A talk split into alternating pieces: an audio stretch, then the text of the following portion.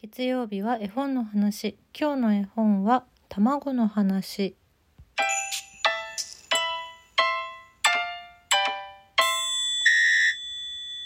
今日はブロンズ新社さんから出版されています。塩谷真美子さん作絵の卵の話という絵本です。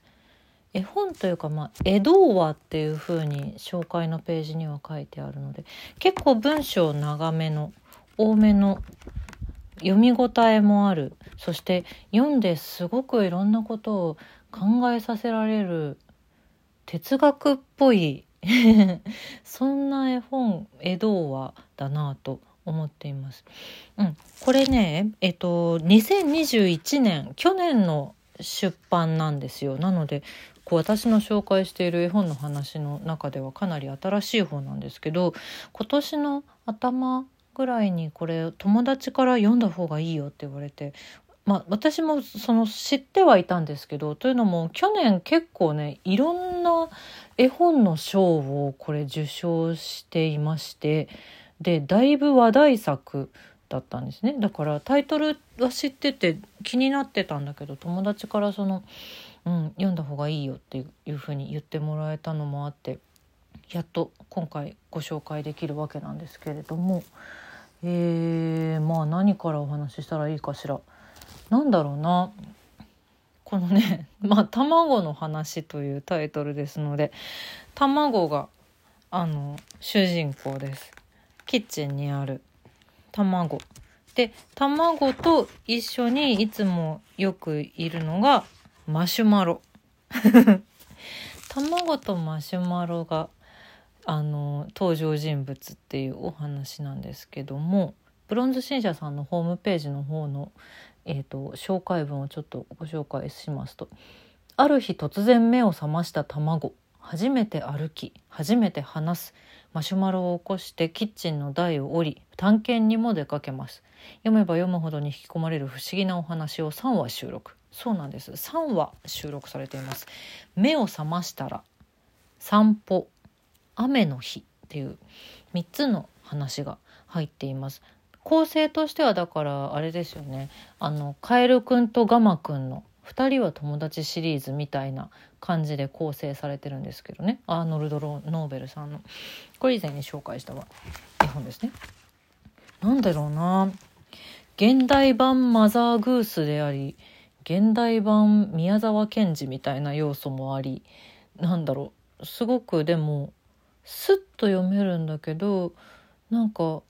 ぼんやりずっとこの本のこととか卵が言ってたこととかをすごいぼんやり後からいっぱい考えちゃうような、うん、そんな絵本ですね。すごく例えばそうね仕事に疲れたなとか やる気が起きないなとかそういうちょっとネガティブな思考の時に読むとなんかちょっとその気持ちが楽になるかもしれない。そんな要素もある気がしております。うん、塩谷真美子さんのこの絵が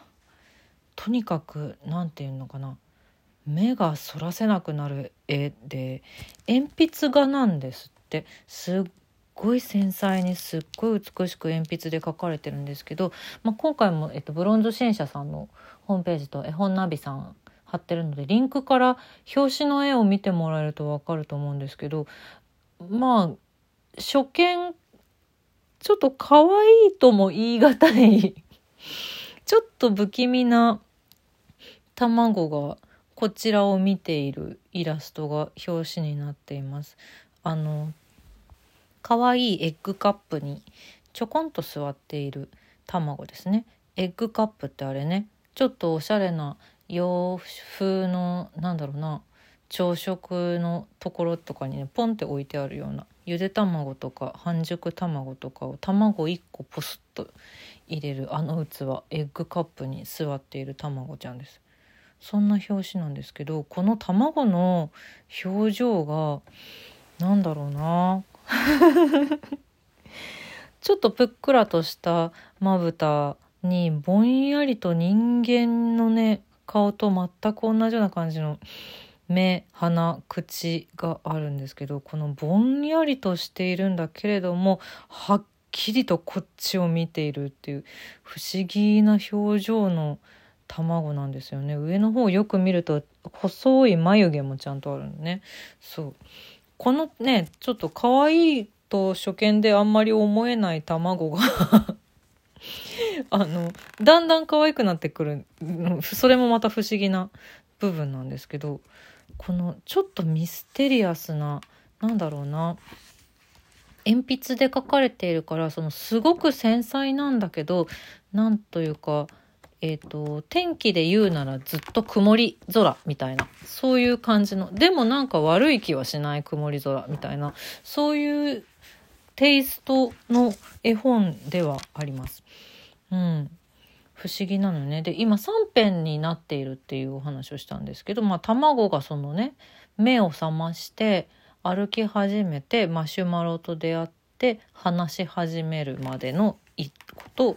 えー、キッチンを抜け出してリビングまでこうお散歩に行くっていう。それが2話目の散歩。で3話目は雨の日。雨が降ってる日に卵が一人でいろんなことを考えてでマシュマロはナッツとの出来事をそれをお話をしてそこからまたいろいろ考えたりいろんな行動に卵が出たりするっていうそういう3編で構成されています。うん不思議な絵本なんですよ。でこれ多分なんだけど、まあ、読むその読む人のその時の気持ちのあり場によって全然その卵のに対する印象が変わる絵本になるんじゃないかなっていう気がしていて私はね今、まあ、今っていうか今回読んで私は卵のこと結構好きだなって思ったの。卵すごい自由気ままなんだけどなんだろうすごくあの自分のやりたいことに正直ででもなんだろうその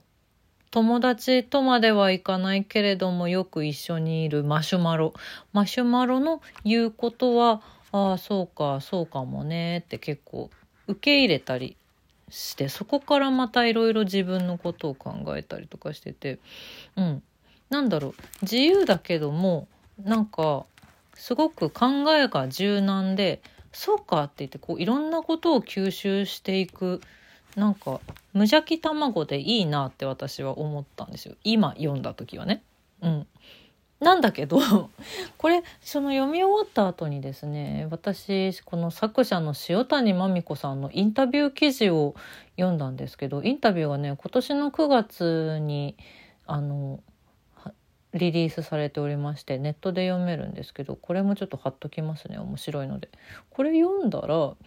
あの そもそも、えっと、卵が周りからうざがられる絵本を作ろうと思ってらっしゃったらしいんですね最初の時点で。うざがうざいうざい卵。うん、でなんかはっきりと言い返して仕返しをするみたいなね。そういう無邪気で空気が読めないだけの傍若無人なキャラクターにしよう悪気はないけどそういうことをしちゃう卵。に描こうとしていたということを書かれてらっしゃってあそうかと思って。まあでも言われてみれば確かにそうだしなんだろう自分が私ね割と今なんというかなぎの状態なんですけど 心の在り方としては多分。これが例えばもっとすごく何か元気元気はつらつみたいな。元気いっぱいやる気十分ですみたいな時にもしこれを読んだらすっごい卵にイライラするだけかもしれないなとか、うん、読んだ人によって全然印象の変わる絵本江戸話のような気がしています。だからねそう読んだ人にいろんな感想を聞きたいですねこれは。うん、どう思う？っていう。それをすごくなんかいろんな人と分かち合ってまたこの本のなんか良さをいっぱい知りたいなーっていうそういう結構ね深い深い深い絵本ですね。最初に哲学的とも言いましたけど。うん、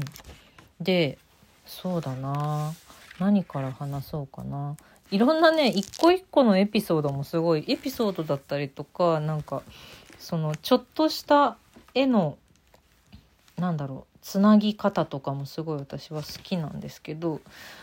まあ、まず一番一番印象的なのは2人のかぶっている帽子っ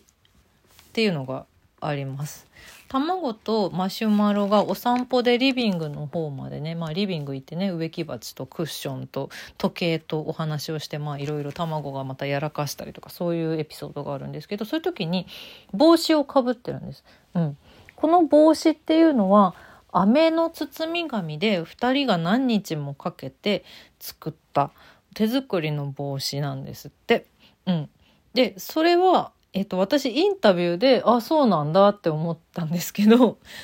もう一回最後まで読み終わって頭のページ開いて目次のところを読むと見ると本当だ。飴の包み紙で2人が帽子を作っている絵がここに載っている。うん。そうなんです。このねまあお気に入りの帽子がまた2人の何て言うか仲をちょっと縮めるというか、うん、そういうエピソードにつながっていたりとかするんですけど。あとマシュマロの話したナッツの話ね。これはすごく宮沢賢治の「どんぐりの背比べじゃなくてあれは山どんぐりと山猫かみたいなねそういうエピソードにも思えてでもなんかそこからまたじゃあ私って何だろうってこう卵みたいにね私はどういう卵なんだろうって卵が考えるんだけどそういうことにつながっていったりとかもしましたね私の中で。すごくなんだろう読んでからもずっとこの本のことを考え込んでしまうようなそんなでもねすごく素敵なの。すごく素敵に穏やかに読める本なのでちょっとこれは読んだ人と感想をぜひ分かち合いたいです。来年の2月には一軸の絵本が塩谷さん出るらしくってこちらも私すごく楽しみにしています。